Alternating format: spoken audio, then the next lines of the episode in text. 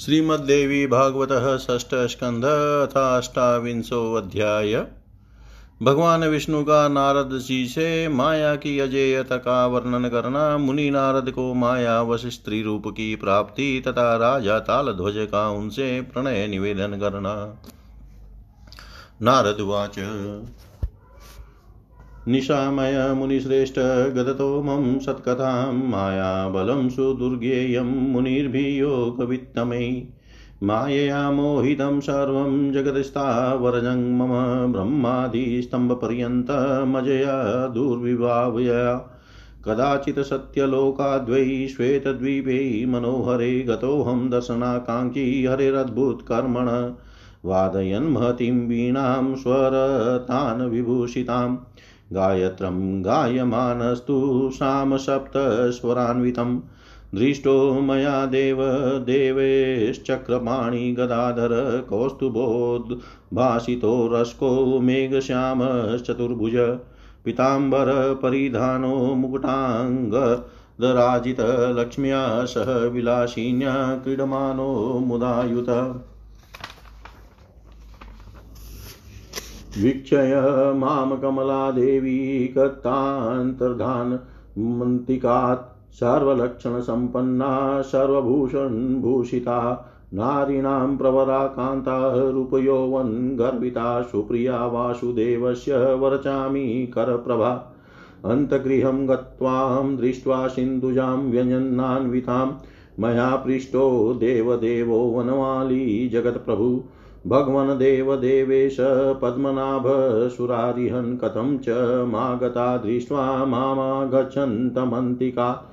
नाहं विटो न वा धूर्ततापसोऽहं जगद्गुरो जितेन्द्रियो जितक्रोधो जितमायो जनार्दन। नारदुवाच निशम्य वचनं किञ्चित् गर्वयुक्तं जनार्दन। उवाच माँ स्मितं कृत्वा वीणावन्मधुरां गिरं।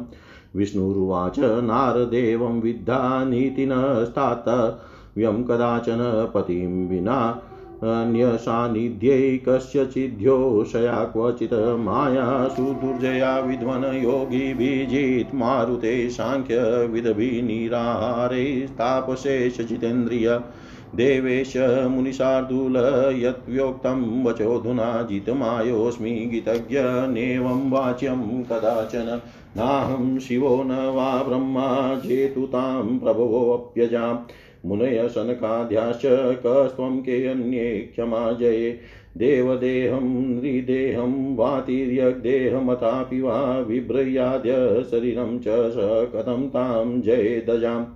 त्रियुतस्तां कथं मायां जेतुं शक्तः पुमान् भवेत् वेदविद्यो कपिद्वापि सर्वज्ञो विजितेन्द्रिय।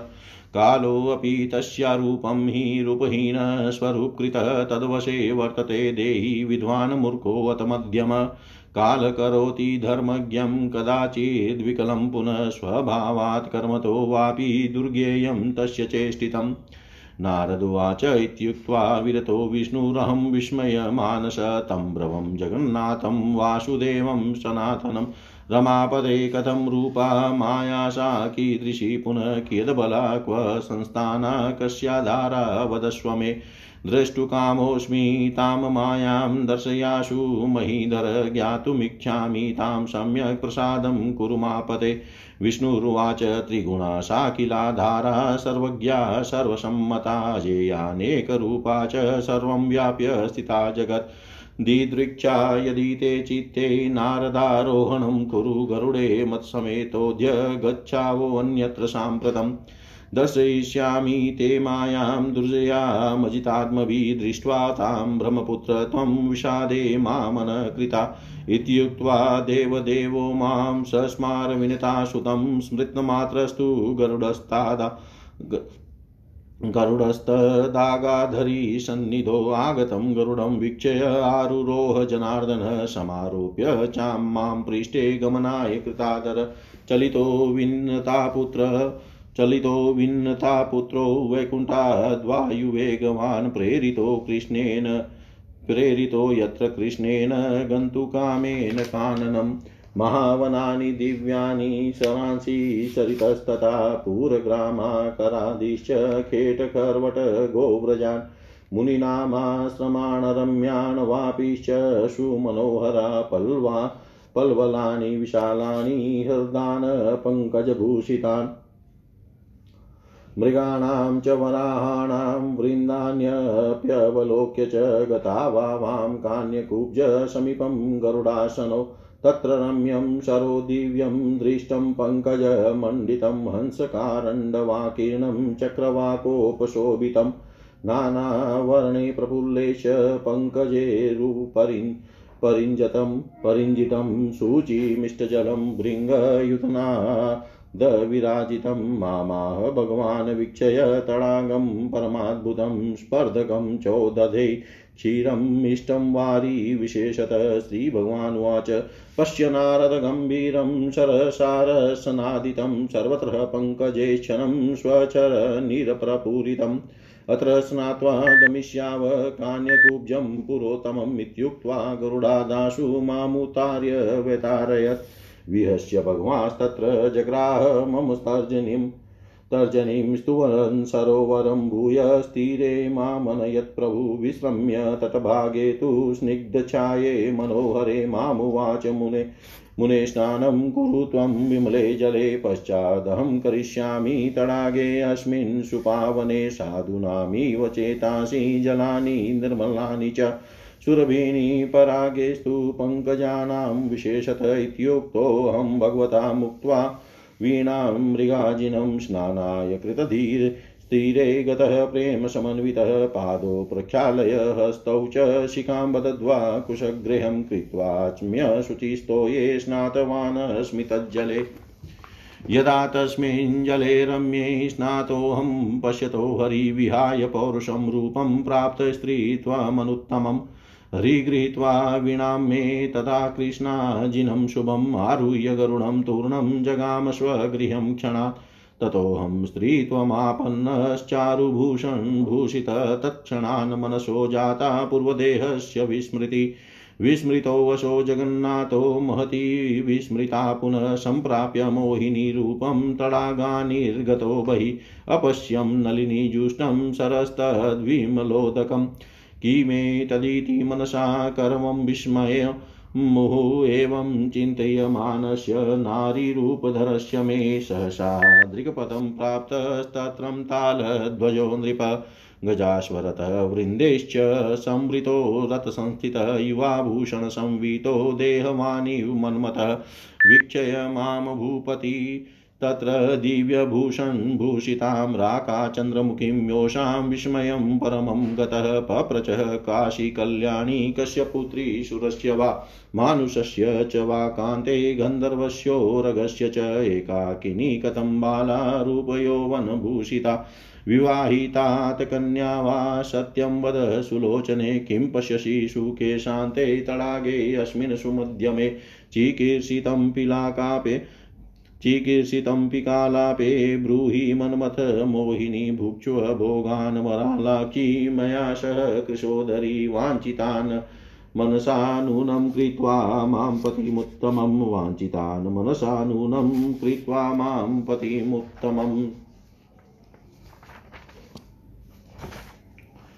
नारद जी बोले, हे मुनिवर आप अब आप मेरे द्वारा कही जा रही सत्य कथा का श्रवण कीजिए। श्रेष्ठ योग वेता मुनियों के लिए भी माया का बल अत्यंत दुर्गेय है। उस अजय तथा दुश्चिंत माया ने ब्रह्मा से लेकर तृण पर्यंत समस्त चराचर जगत को मोहित कर रखा है। किसी समय में स्वर, किसी समय मैं स्वर तथा तान से विभूषित महती वीणा बजाता हुआ एवं सत्स्वरों से युक्त गायत्र शाम का गान करता हुआ अद्भुत कर्म वाले भगवान विष्णु के दर्शन की अभिलाषा से सत्यलोक से मनोहर श्वेत द्वीप में गया था। वहाँ मैंने देवादि देव विष्णु भगवान को देखा। वे हाथ में चक्र तथा गदा धारण किए हुए थे। उनके वक्ष स्थल पर कौस्तुभ मणि शोभायमान हो रही थी। वे मेघ सदृश श्याम वर्ण वाले थे। उनकी चार भुजाएँ थी। वे पित्र वे पित वस्त्र धारण किए हुए थे। मुकुट तथा बाजू बंद से सुशोभित थे तथा वे विलासमयी लक्ष्मी के साथ प्रमुदित होकर क्रीड़ा कर रहे थे। सभी शुभ लक्षणों से संपन्न समस्त आभूषणों से अलंकृत कांति युक्त अपने रूप यौवन पर गर्व करने वाली नारियों में सर्वश्रेष्ठ भगवान विष्णु को अति प्रिय तथा स्वर्ण के समान आभा वाली भगवती लक्ष्मी मुझे देख कर उनके पास से अंतपुर में चली गई। व्यंजित अंगों वाली लक्ष्मी जी को भवन में गई। देख कर मैंने वनमाला धारण करने वाले देवादि देव जगन्नाथ विष्णु से पूछा, हे भगवान हे देवादि देव हे पद्मनाभ, हे असुर विनाशन मुझे आते हुए देख कर माता लक्ष्मी जी आपके पास से क्यों चली गई? हे जगत गुरु मैं न तो कोई नीच हूँ और न धूर्त। हे जनार्दन, मैं इंद्रियों, क्रोध तथा माया को जीत लेने वाला एक तपस्वी हूँ। नारद जी बोले, मेरा कुछ कुछ अभिमान, पूर्ण वचन सुनकर भगवान विष्णु मुस्कुरा कर वीणा के समान मधुर वाणी में मुझसे कहने लगे। भगवान विष्णु बोले, हे नारद, ऐसी नीति है कि पति के अतिरिक्त अन्य किसी भी पुरुष के सानिध्य में स्त्री को कभी नहीं रहना चाहिए। हे विद्वन, वायु श्वास को जीत लेने वाले योगियों सांख्य शास्त्र के ज्ञाताओं, निराहार रहने वाले तपस्वियों तथा जितेंद्रिय पुरुषों एवं देवताओं के लिए भी माया अत्यंत दुर्जय है। हे मुनिवर, अभी आपने जो कहा है कि मैंने माया पर विजय प्राप्त कर ली है तो हे गीतज्ञ, आपको ऐसा कभी नहीं बोलना चाहिए। जब मैं शिव ब्रह्मा तथा सनक आदि मुनि भी उस अजन्मा माया पर विजय नहीं प्राप्त कर सके, तब आप और अन्य कौन है जो उसे जीतने में समर्थ हो सकते हैं? देवता, मानव तथा पशु, पक्षी अथवा जो कोई शरीर धारण करने वाला प्राणी हो, वह उस अजन्मा माया को कैसे जीत सकता है? वेद का ज्ञाता योगी सर्वज्ञ जितेंद्रिय एवं सत्वरज तम से युक्त कोई भी पुरुष माया को जीतने में कैसे समर्थ हो सकता है? काल भी उसी माया का ही रूप है। वह रूपहीन होते हुए भी स्वरूप धारण कर लेता है। विद्वान मूर्ख अथवा मध्यम श्रेणी का कोई भी व्यक्ति हो, वह उसके वश में रहता है। कभी कभी काल धर्मज्ञ पुरुष को भी उद्विग्न कर देता है। स्वभाव अथवा कर्म से उस काल की चेष्टा नहीं जानी जा सकती। नारद जी बोले, ऐसा कहकर विष्णु के चुप हो जाने पर मेरा मन संदेह से भर गया और मैंने उन जगन्नाथ सनातन वासुदेव से पूछा, हे रमाकांत, आप मुझे यह बताएँ कि उस माया का रूप क्या है? उसकी आकृति कैसी है, उसमें कितनी शक्ति है, वह कहाँ रहती है तथा उसका आधार क्या है? हे महीधर, मैं उस माया को देखना चाहता हूँ, अतः मुझे उसका शीघ्र दर्शन कराइए। हे लक्ष्मीकांत, मैं उसके विषय में सम्यक जानना चाहता हूँ, मुझ पर कृपा कीजिए। भगवान विष्णु बोले, अखिल जगत को धारण करने वाली वह माया त्रिगुणात्मिका, सर्वज्ञ, सर्वसम्मता, अजेया, अनेक रूपा तथा संपूर्ण संसार को अपने में व्याप्त करके स्थित है। हे नारद, यदि तुम्हारे मन में उस माया को देखने की इच्छा है तो मेरे साथ अभी गरुड़ पर आरूढ़ हो जाओ। हम दोनों अन्य लोक में इसी समय चलते हैं। हे ब्रह्मपुत्र, वहाँ मैं तुम्हें अजितात्माओं के लिए अजेय माया का दर्शन कराऊँगा। किंतु उसे देख कर तुम अपने मन को विषाद ग्रस्त मत होने देना। मुझसे ऐसा कहकर देवादि देव भगवान विष्णु ने विनता पुत्र गरुड़ का स्मरण किया। स्मरण करते ही गरुड़ भगवान विष्णु के समक्ष उपस्थित हो गए। गरुड़ को आया, देख कर भगवान विष्णु मुझे अत्यंत आदर पूर्वक पीछे बैठा कर प्रस्थान करने के लिए उस पर आरूढ़ हो गए। जिस वन प्रदेश में भगवान विष्णु जाना चाहते थे, वहाँ के लिए प्रेरित किए गए वायु दृश्य वेगवान विनता पुत्र गरुड़ ने वैकुंठ से प्रस्थान किया। गरुड़ पर आसीन हम दोनों बहुत से विशाल वनों दिव्य सरोवरों नदियों ग्राम नगरों पर्वत के आसपास की बस्तियों, गायों के, गोष्ठों, मुनियों के मनोहर आश्रमों सुंदर बावलियों, छोटे, बड़े, तालाबों कमलों से सुशोभित विस्तृत तथा गहरे, हल्दों एवं मृगों, तथा वराहों के बहुत से समूहों को देखते हुए कान्य कुब्ज नगर के पास पहुँच गए। वहाँ कमलों से मंडित हंस तथा सारसों से युक्त चक्रवाकों से सुशोभित। अनेक वर्णों वाले खिले हुए कमलों से शोभायमान झुंड के झुंड भौरों की ध्वनि से गुंजित एवं पवित्र तथा मधुर जल वाला एक दिव्य तथा रमणीय सरोवर दिखाई पड़ा। क्षीर सागर के मधुर दुग्ध की समानता करने वाले विशिष्ट जल से युक्त उस परम अद्भुत सरोवर को देख कर भगवान विष्णु मुझसे कहने लगे श्री भगवान बोले, हे नारद, सर्वत्र कमलों से आच्छादित, स्वच्छ जल से परिपूर्ण तथा सारस की ध्वनि से निनादित हो रहे इस अगाध सरोवर को देखो। इसी में स्नान करके हम लोग श्रेष्ठ नगर कान्य गुब्ज में चलेंगे। ऐसा कहकर भगवान विष्णु मुझे शीघ्र ही गरुड़ से उतार कर आगे ले गए। उन्होंने हँसते हुए मेरी तर्जनी अंगुली पकड़ी। और बार बार उस सरोवर की प्रशंसा करते हुए वे मुझे तीर पर ले गए। वृक्षों की घनी छाया वाले मनोहर तट भाग पर कुछ समय विश्राम करने के बाद भगवान विष्णु ने मुझसे कहा, हे मुने, आप इस जल में पहले स्नान कर लें। तत्पश्चात मैं इस परम पवित्र सरोवर में स्नान करूँगा। इस सरोवर का जल साधु जनों के चित की भांति निर्मल तथा कमलों के पराग से विशेष रूप से सुगंधित है। भगवान के ऐसा कहने पर मैंने स्नान करने का मन बना लिया और अपनी वीणा तथा मृग चर्म वहीं रख कर मैं प्रेम पूर्वक तट पर चला गया। हाथ पैर धोकर और शिखा बाँध कर मैंने हाथ में कुश ले लिया। पुनः पवित्र जल से आचमन करके मैं उस जल में स्नान करने लगा। जब मैं उस मनोहर जल में स्नान कर रहा था, उसी समय भगवान के देखते देखते मैं अपना पुरुष रूप छोड़कर एक सुंदर नारी के रूप में परिणत हो गया। उसी क्षण मेरी वीणा तथा पवित्र मृग चर्म लेकर भगवान विष्णु गरुड़ पर आरूढ़ होकर शीघ्र ही अपने धाम चले गए। इधर मैं सुंदर भूषणों से भूषित होकर स्त्री के रूप में हो गया। उसी समय से मेरे मन में पूर्व देह की विस्मृति हो गई। मैं भगवान विष्णु तथा अपनी महती वीणा को भी भूल गया। मोहिनी रूप प्राप्त करके मैं सरोवर से बाहर निकला और स्वच्छ जल वाले तथा कमलों से परिपूर्ण उस सरोवर को देखने लगा।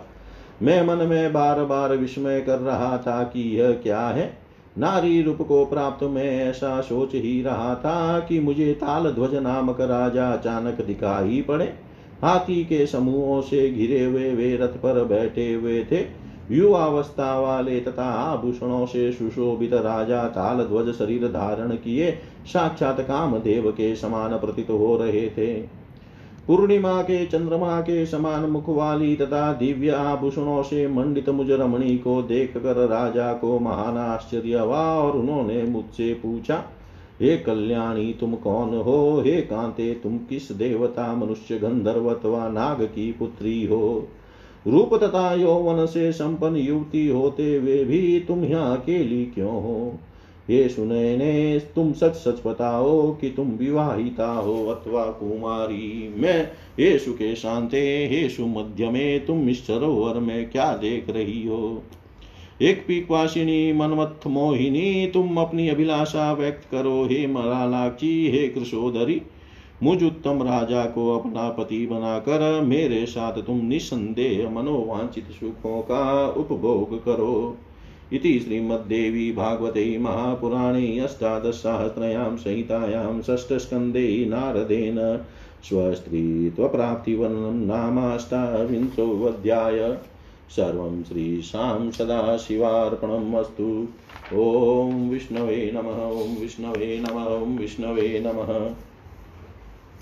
श्रीमद्देवी भागवत कौन त्रिंशो अध्याय राजा तालध्वज से स्त्री रूपधारी नारद जी का विवाह अनेक पुत्र पौत्रों की उत्पत्ति और युद्ध में उन सब की मृत्यु। नारद जी का शोक और भगवान विष्णु की कृपा से पुनः स्वरूप बोध। नारद नारदुवाच इत्युक्तोऽहं तदा तेन राज्ञा तालध्वजेन च विमृश्य मनसात्यर्थं तमुवाच विशाम्पते। राजनाहं विजानामि, पुत्री कस्येति निश्चयं, पितरौ क्व च मेकेन स्थापिता च सरोवरे। किं करोमि, क्व गच्छामि, कथं मे सुकृतं भवेत्, निराधारास्मि राजेन्द्र, चिन्तयामि चिकीर्षितम् देवमेव परं राजन्नास्त्यत्र पौरुषं मम धर्मज्ञोऽसि महीपाल, यतेच्छसि तथा कुरु। तवाधीनास्म्यहं भूप न मे कोऽप्यस्ति पालक, न पिता, न च माता, च न स्थानं, न च बान्धवा। इत्युक्तो वशो मया राजा बभूवमदनातुर माँ निरीक्षय विशालाक्षी सेवका नित्युवाचः। नरयानमानयध्वं चतुर्वाह्यं मनोहरम् आरोहणामर्थमस्यास्तु कोशे, कोशेयां वरवेष्टितम् मृदास्तरणसंयुक्तं मुक्ताजालविभूषितं चतुरस्त्रं विशालं च स्वर्णरचितं शुभम् तस्य तद्वचनं श्रुत्वा भृत्या सत्वरगामिन आनिन्युशिबिकां दिव्यां मदर्थे वस्त्रवेष्टिताम्। आरूढाहं तदा तस्यां, तस्य प्रियचिकित्सया मुदितो वशो गृहे नीत्वा माँ तदा पृथ्वीपति। विवाहविधिना राजा शुवे लग्ने, शुवे दिने उपये मे च माँ तत्र हुतभुक् सन्निधो तत। तस्यां वल्लभा जाता प्राणेभ्योऽपि गरीयसी सौभाग्यसुन्दरीत्येवं नाम तत्र कृतं मम। रममाणो मया सार्धं सुखमाप, महीपति नानाभोगविशालेश्च कामशास्त्रोदितैस्तथा राजकार्याणि सन्त्यज्य क्रीडाशक्तो दिवानिशं नाशो विवेद गच्छन्तं कालं कां कलारत उद्यानेषु च रम्येषु वापीषु च वापीषु च गृहेषु च हम्र्येषु वरशैलेषु दीर्घिकासु वरासु च वारुणी मदमत्तोषो विहरन् कानने शुभे विसृज्य सर्वकार्याणि मदधीनो बभूवः। व्यासाहं तेन संसक्ता क्रीडारसवशीकृता स्मृतवान् पूर्वदेहं न पुवामं।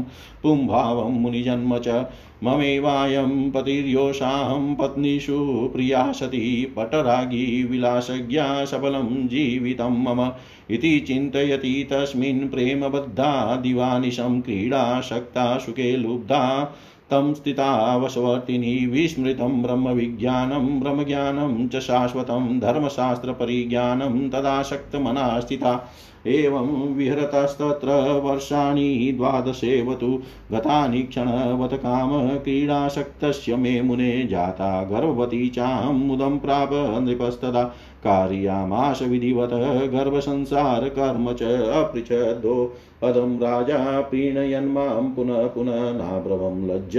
मानाहं नृपं प्रीतमनावृशं सम्पूर्णे दशमे मासि पुत्रो जातस्ततो मम शुभे अग्निग्रहनक्षत्र लग्नताराबलान्विता बभूव नृपतेर्गे पुत्रजन्म महोत्सव।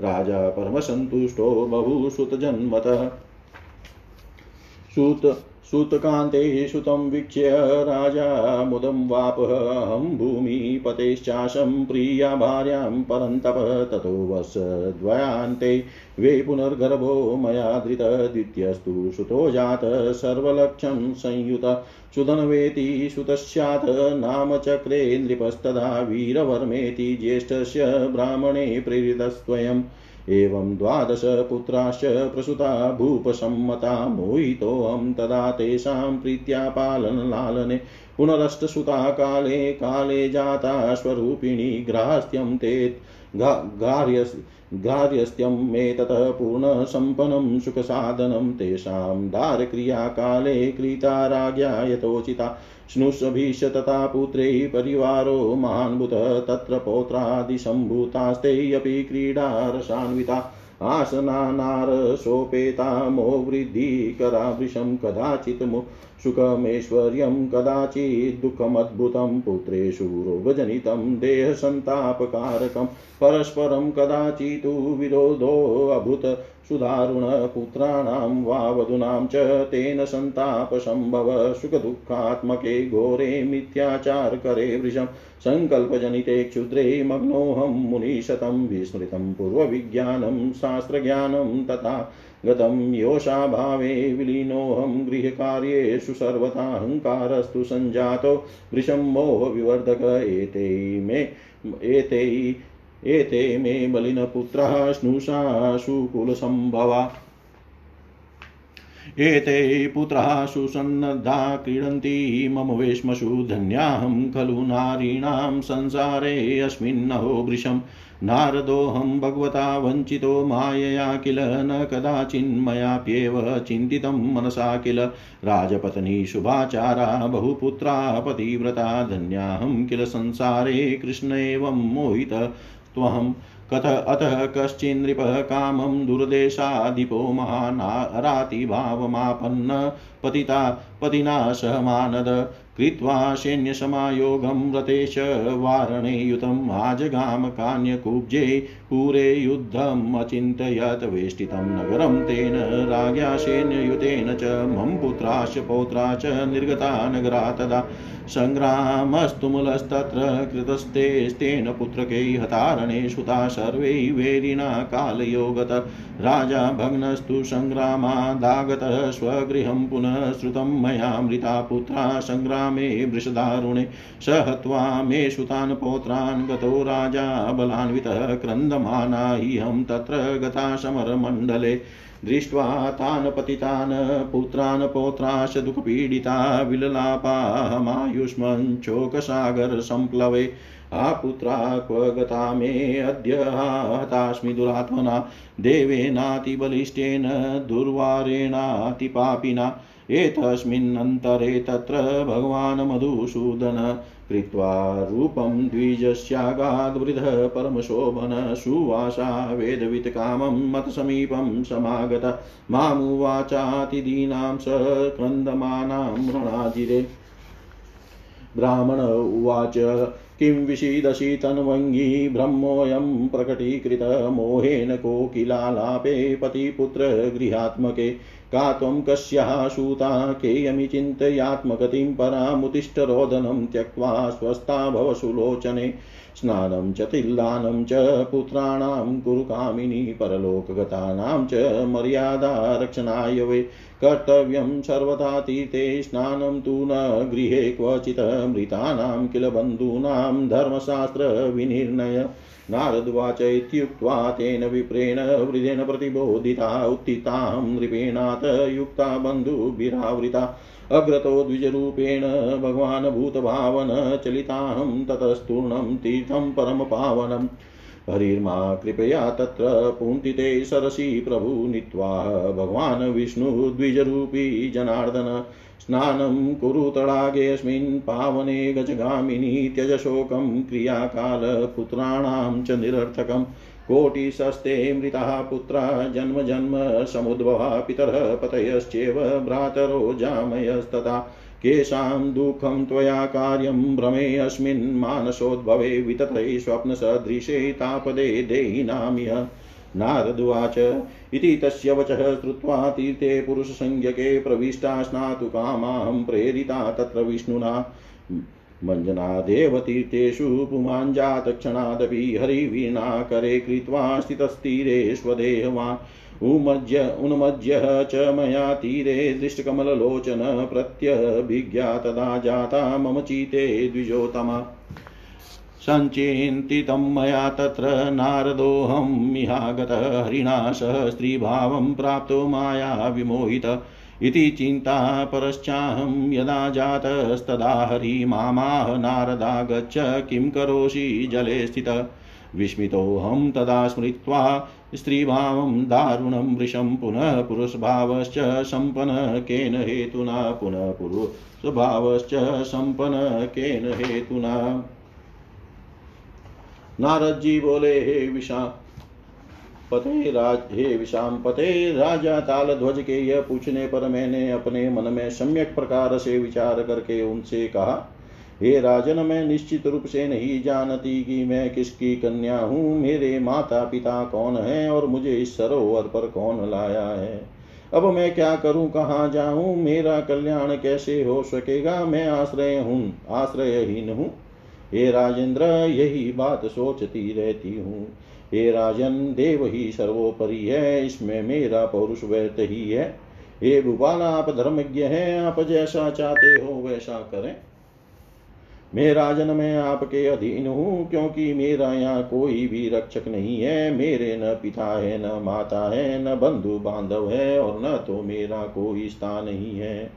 मेरे ऐसा कहने पर वे राजा ताल ध्वज कामाशक्त हो उठे, और मुझ विशाल ने नौवाली की ओर दृष्टि डालकर उन्होंने अपने सेवकों से कहा, तुम लोग इस सुंदर स्त्री के आरोहण के लिए रेशमी वस्त्र से आवेष्टित एक मनोहर पालकी ले आओ। जिसे ढोने वाले चार पुरुष हो, उसमें कौमलास्त्र बिछा हो, तथा वह मोतियों की झालरियों से सुशोभित हो। मोतियों की झालरों से सुशोभित हो, वह सोने की बनी हुई हो, चौकोर हो, तथा पर्याप्त विशाल हो। राजा की बात सुनकर शीघ्रगामी सेवकों ने मेरे लिए वस्त्र से ढकी हुई दिव्य पाल की लाकर उपस्थित कर दी। उन राजा ताल ध्वज का प्रिय कार्य करने की इच्छा से मैं उस पाल की पर आरूढ़ हो गया। मुझे अपने भवन ले जाकर राजा ताल ध्वज अत्यंत प्रसन्न हुए। किसी शुभ लग्न तथा उत्तम दिन में राजा ने वैवाहिक विधि विधान से अग्नि के साक्ष्य में मेरे साथ विवाह कर लिया। उस समय में उनके लिए प्राणों से भी बढ़कर प्रिय हो गया। उन्होंने वहाँ मेरा नाम सौभाग्य सुंदरी ऐसा रख दिया। काम शास्त्र अनुकूल अनेक प्रकार के भोग विलासों के द्वारा मेरे साथ रमण करते हुए राजा को आनंद मिलता था। राज्य के कार्य को छोड़कर वे दिन रात मेरे साथ क्रीडारत रहते थे। काम कला में आसक्त उन राजा को समय बीतने का भी बोध नहीं रहता था। मनोहर उद्यानों, बावलियों, सुंदर महलों, टालिकाओं, श्रेष्ठ पर्वतों उत्तम जलाशयों तथा रमणिक कानन में विहार करते हुए मधुपान से उन्मत वे राजा, समस्त कार्य छोड़कर मेरे अधीन हो गए। ये व्यास जी, उनमें मेरी भी पूर्ण आसक्ति हो गई और मैं क्रीड़ा रस के वशीभूत हो गया। मुझे अपने पूर्व पुरुष शरीर तथा मुनि जन्म का भी स्मरण नहीं रहा। ये ही मेरे पति है तथा इनकी अनेक पत्नियों में मैं ही इनकी प्रिय पतिव्रता भार्या हूँ। संपूर्ण विलासों को जानने वाली मैं इनकी पटरानी हूँ। इस प्रकार मेरा जीवन सफल है, ऐसा सोचती हुई मैं दिन रात उन्हीं के प्रेम में आबद रहती थी, तथा उनके साथ क्रीडारत रहती थी। इस तरह उनके सुख के लोभ में मैं सदा उन्हीं के अधीन हो गई। मेरा ब्रह्म विज्ञान, सनातन ब्रह्म ज्ञान तथा धर्म शास्त्र का रहस्य पूर्ण रूप से विस्मृत हो गया, और मैं उन्हीं में आसक्त मन होकर रहने लगी। हे मुने, इस प्रकार काम क्रीड़ा में आसक्त मेरे वहाँ विहार करते हुए बारह वर्ष एक क्षण की भांति व्यतीत तो हो गए। मेरे गर्भवती होने पर राजा को परम प्रसन्नता हुई। राजा ने विधि पूर्वक गर्भ संबंधी संस्कार कर्म संपन्न कराया। गर्भ के समय मेरी मनोवांचित वस्तुओं के विषय में राजा मुझे प्रश्न करते हुए बार बार पूछा करते थे। तब अत्यंत प्रश्नचित में लज्जा के कारण कुछ भी नहीं कह पाती थी। दस माह पूर्ण होने पर ग्रह नक्षत्र लग्न तथा तारा बल युक्त शुभ दिन में मुझे एक पुत्र उत्पन्न हुआ। राजा के भवन में पुत्र जन्म का उत्सव मनाया गया। पुत्र जन्म से राजा परम प्रसन्न हो गए। जनाना, जनना सोच समाप्त होने पर पुत्र का दर्शन करके राजा को असीम प्रसन्नता हुई। हे परंतप, अब मैं राजा ताल ध्वज की अत्यंत प्रिय भार्या हो गई। दो वर्ष के अनंतर मैंने पुनः गर्भ धारण किया। यथा समय सभी शुभ लक्षणों से संपन्न दूसरा पुत्र उत्पन्न हुआ। तदनंतर ब्राह्मणों का आदेश पाकर राजा ने इस पुत्र का नाम सुधनवा तथा बड़े पुत्र का नाम वीरवर्मा रखा। इस प्रकार मैंने राजा के मनोकुल, मनोनुकुल बारह पुत्र उत्पन्न किए। मैं मोह के वशीभूत होकर उनके लालन पालन में प्रेम पूर्वक लगा रहा। इसके बाद समय समय पर मेरे परम रूपवान आठ पुत्र और उत्पन्न हुए। इससे सुख का साधन भूत मेरा गारस्थ जीवन सर्वथा पूर्ण हो गया। राजा ने समय अनुसार उचित रूप से उनका विवाह कर दिया। इस प्रकार वधुओं तथा पुत्रों से युक्त मेरा परिवार बहुत बड़ा हो गया। फिर मेरे पौत्र उत्पन्न हुए, जो खेल कूद में मग्न रहते थे, तथा अनेक प्रकार की बाल क्रीड़ाओं से मेरे मोह को बढ़ाते रहते थे। कभी सुख समृद्धि मेरे सामने आती थी, और कभी पुत्रों के रोग ग्रस्त होने के कारण चित्त को अशांत कर देने वाला महान दुख भोगना पड़ता था। कभी कभी पुत्रों अथवा वधुओं में परस्पर अत्यंत भीषण विरोध हो जाता था उसे मुझे संताप होने लगता था। हे मुनि श्रेष्ठ संकल्प से उत्पन्न इस सुख, दुखात्मक, तुच्छ, भयानक तथा मिथ्या व्यवहार वाले मोह में मैं निमग्न रहता था। मेरा पूर्वकालिक विज्ञान विस्मृत हो गया तथा शास्त्र ज्ञान भी समाप्त हो गया। स्त्री भाव में होकर मैं घर के कार्यों में ही सदा व्यस्त रहता था। मेरे ये पुत्र महान पराक्रमी है, तथा मेरी ये बहुएँ उत्तम कुल में उत्पन्न हुई है। ऐसा सोच कर मेरे मन में अति मोह बढ़ाने वाला अहंकार उत्पन्न हो जाया करता था। मेरे ये बालक पूर्ण तत्पर होकर घर में खेल रहे हैं। हो इस संसार में सभी नारियों में मैं अवश्य ही धन्य हूँ। मैं नारद हूँ, तथा भगवान ने अपनी माया के प्रभाव से मुझे वंचित कर रखा है। ऐसा मैं अपने मन में कभी सोच भी नहीं पाता था। हे व्यास जी, इस प्रकार माया से मोहित हुआ मैं केवल यही सोचा करता था कि मैं उत्तम आचरण वाली एक पतिव्रता राज महिषी हूँ। मेरे बहुत से पुत्र हैं, तथा इस संसार में मैं बड़ी धन्य हूँ। हे मानद इसके बाद दूर देश में रहने वाले किसी महान राजा ने मेरे पति के साथ शत्रुता ठान ली। वह हाथियों तथा रथों से अपनी सेना सुसज्जित करके कान्य कुब्ज नगर में आ गया और युद्ध के विषय में सोचने लगा। उस राजा ने अपनी सेना के साथ मेरा नगर घेर लिया। तब मेरे पुत्र तथा पौत्र भी नगर से बाहर निकल पड़े। मेरे उन पुत्र पौत्रों ने उस राजा के साथ भयंकर युद्ध किया। काल योग से मेरे सभी पुत्र संग्राम में शत्रु के द्वारा मार डाले गए। तत्पश्चात राजा ताल ध्वज हताश होकर युद्धस्थल से अपने घर आ गए। मैंने सुना कि मेरे सभी पुत्र उस अत्यंत भीषण संग्राम में मृत्यु को प्राप्त हो गए। मेरे पुत्रों तथा पौत्रों का संहार करके वह राजा सेना सहित चला गया। इसके बाद मैं विलाप करता हुआ युद्ध भूमि में जा पहुँचा। हे आयुष्मान, वहाँ अपने पुत्रों तथा पौत्रों को भूमि पर गिरा हुआ देख कर मैं दुख से अत्यंत पीड़ित होकर शोक सागर में डूब गया तथा इस प्रकार विलाप करने लगा। हाय मेरे पुत्र, इस समय कहाँ चले गए? हाय, मुझे तो इस दुष्टात्मा, अति बलवान महापापी तथा दुर्लभ्य देव ने मार डाला। इसी बीच एक परम सुंदर वृद्ध ब्राह्मण का रूप धारण करके मधुसूदन भगवान विष्णु वहाँ पहुँच गए।